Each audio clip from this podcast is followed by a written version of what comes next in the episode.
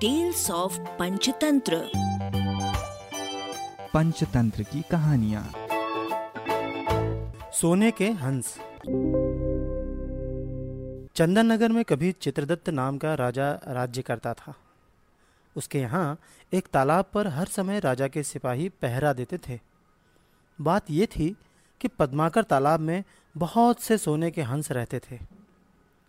हर छठे महीने ये राजा को अपना एक एक पंख दिया करते थे। सोने के पंख पाकर राजा भी बहुत प्रसन्न था और हंस भी बहुत खुश थे। इसलिए ये तालाब हंसों को बहुत पसंद था। एक बार सोने का एक बड़ा हंस कहीं से पदमाकर तालाब पर आ पहुँचा।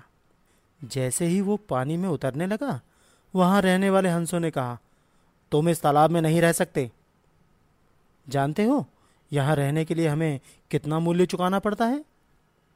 हम हर छठे महीने राजा को अपना एक एक पंख देते हैं। अब ये तालाब केवल हमारा है, यहाँ और कोई नहीं रह सकता। तुम कोई और ठिकाना ढूंढो। मैं भी तुम्हारी तरह अपना एक पंख दे दिया करूँगा। भला इसमें तुम लोगों को क्या आपत्ति है?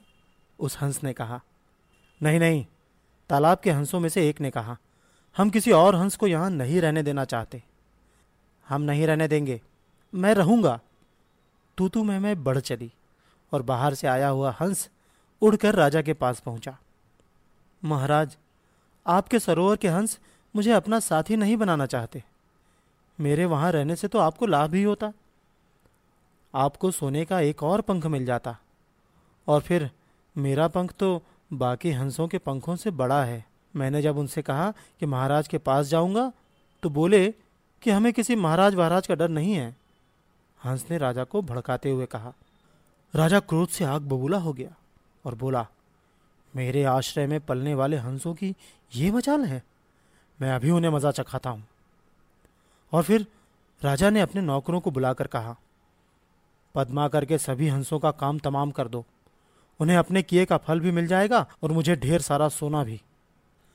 उधर जब हंसों ने दूर से राजा के कर्मचारियों को लाठियाँ लिए आते हुए देखा तो उनका माथा ठनका और उनमें से एक वृद्ध हंस ने कहा, साथियों, मुझे तो कुछ गड़बड़ जान पड़ती है।